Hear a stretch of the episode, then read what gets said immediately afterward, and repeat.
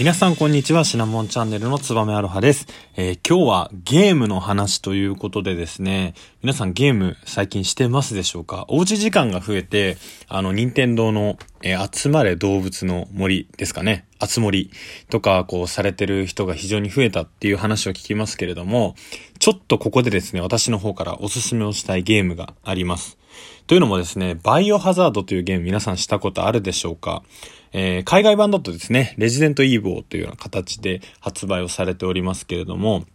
実はですね、今年2021年というのは、バイオハザードが発売されてから25周年の、まあ、記念すべき、えーアニバーサリーの年なんですね。1996年の3月22日にですね、初代バイオハザードっていうのが、プレイステーションで発売をされてですね、えー日本だと5月の8日、今年の5月の8日にですね、バイオハザードの8作品目という風になる、バイオハザードビレッジというのが、プレイステーション5、プレイステーション4でですね、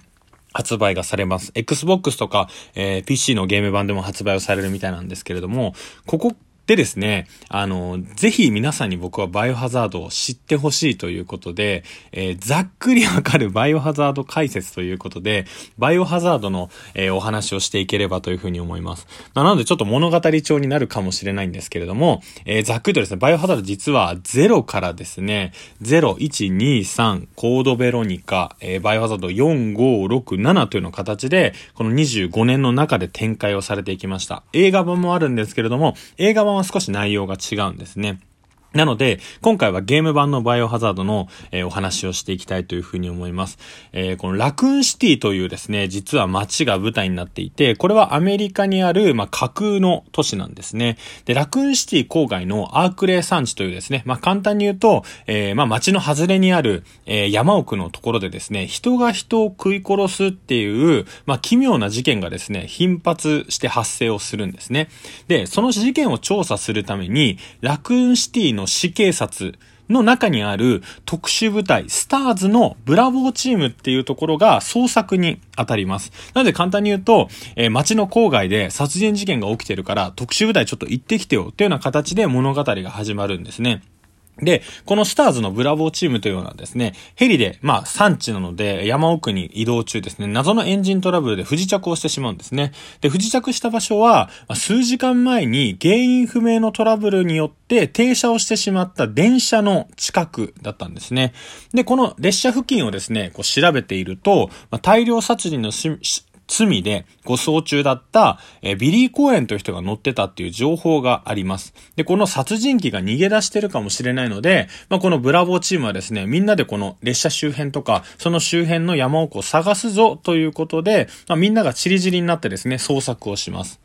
で、ただこの事件はですね、このビリー・コーエンさんというのはあくまでもえー被災者、被災者というかですね、被害者で、実はこの列車の中はですね、アンブレラっていう製薬企業の社員、マーカスの手によって、T ウイルスという特殊なウイルスがばらまかれた、まゾンビがたくさんいる列車っていうのが、えーバイオハザード、これは1ではなく0の話なんですね。で、これとんでもないことが起こってるということで、ここから脱出しなきゃというので、このバイオハザードの0の主人公というのはですね、スターズのブラボーチームのレベッカという女性隊員と、あとはこの大量殺人の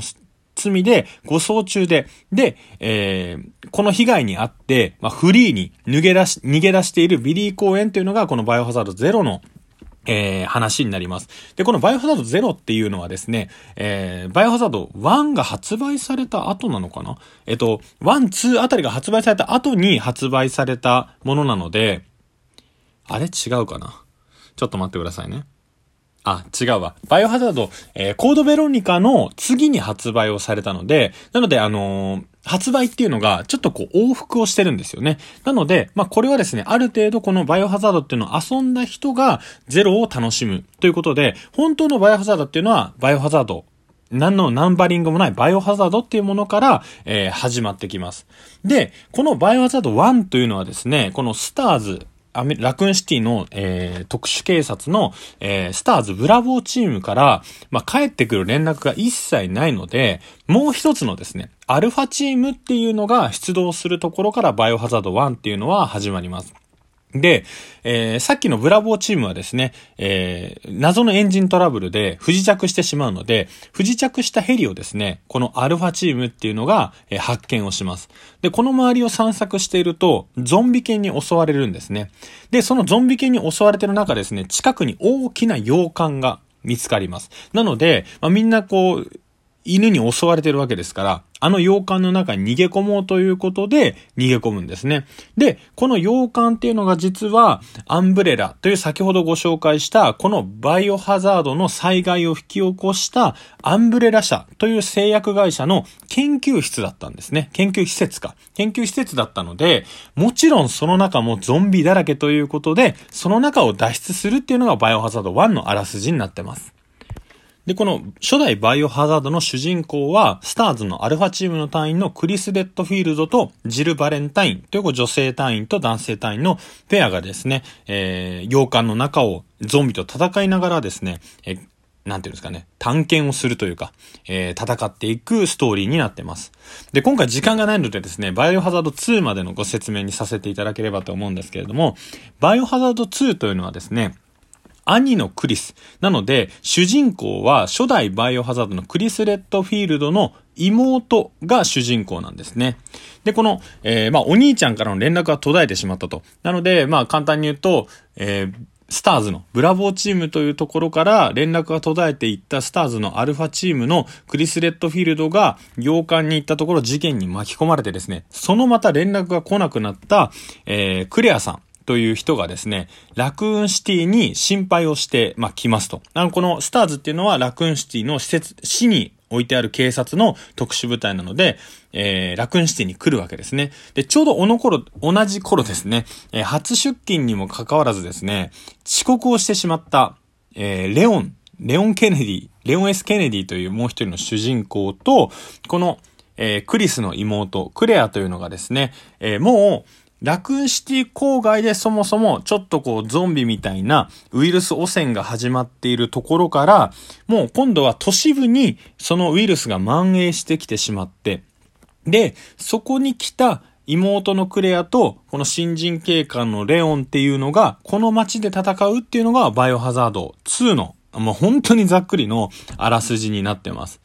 でですね、まあ今回は時間がなかったので、まあ2までのお話なんですけれども、このまあバイオハザードシリーズっていうのはですね、まあ去年時点で世界での発売本数っていうのが1億本っていうのは、あのー、突破してる、まあ歴史的なゲームなんですね。で、これ何が、まあすごいかというとですね、バイオハザードはただのシューティングゲームとか、あとはホラーゲームっていうわけではなく、サバイバルホラーなんですね。なので、えー、バイオハザード1でですね、逃げ込んだ洋館の中でも、様々なこう脱出をしなければいけないトリックであったりとか、謎解きっていう要素が非常にゲームの中であるんですね。で、それを、まあ、謎解きをするだけではなくて、ゾンビの追ってから逃げながらその謎を解いていくっていうのが、より怖さを増してるというか、面白さの一つになってるのかなというふうに思います。初代バイオハザードというのはですね、カメラの視点が、まあ、ちょっと操作しにくい方法で、え第三者視点っていう風になっていて、まあ、イメージですけれども、監視カメラを見ながら操作をしてるみたいなイメージなんですよ。こう監視カメラって、あの、定点撮影じゃないですか。監視カメラを動かすことができないので、その監視カメラを見ながらそのキャラクターを動かすっていうので、視線の移動っていうのが非常に難しかったりとか、あとは銃を撃つときにですね、照準、銃の、まあ、照準を非常に合わせづらいっていうのが、逆にですね、このホラー演出というか、このカメラが固定されているので、どこかでゾンビの声が聞こえてるんだけど、どこにいるかがわからないとかですね。あの、そういった、えー、操作の難しさっていうのが、逆に、この、えー、恐怖を引き立てるというか、面白いところなのかなというふうに思います。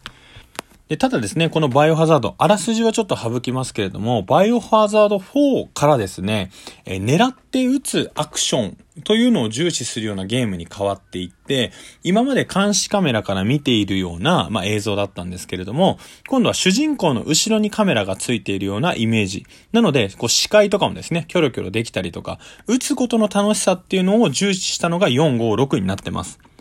で私が実際バイオハザードをプレイしたきっかけもこのバイオハザード4だったので、非常にやりやすいゲームだな。で、逆に、バイオハザード4を好きになって、1、2、3とかですね、コードベロニカやると、えー、操作性非常に難しいなっていう風に思ったのが第一印象です。で、456っていうのはですね、どちらかというとこうサバイバルゲームのような形で、こう相手を撃つ楽しさとかですね、え謎解きはちょっと、謎解きとホラーは、まあ二の次でですね、どちらかというと爽快感が得られるようなゲームになってるのかなというふうに思います。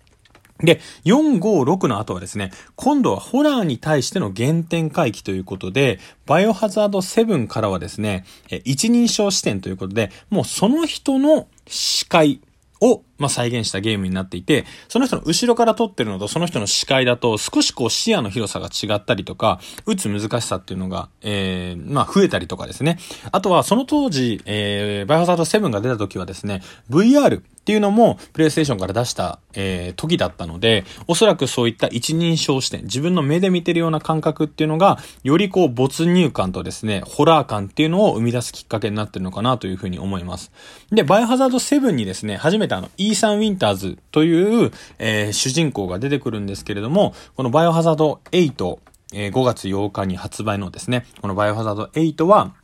そのイーサン・ウィンターズの今回物語が終わるんじゃないかっていうふうに言われているので、ちょっとそのあたりも注目ですし、まあ、よりですね、こう、没入感のある一人称視点で、まあ、どういった形でですね、バイオハザードが進化しているのかっていうのを僕はすごい楽しみにしたいので、ぜひ皆さんもですね、まだプレイステーション、えー、持ってない方もですね、今スイッチで出てたりえー、任天堂スイッチで出てたりするので、今、緊急事態宣言が発令されるんじゃないかと言われてる世の中ではございますけれども、ぜひ皆さん、バイオハザードをプレイしてみてください。ありがとうございました。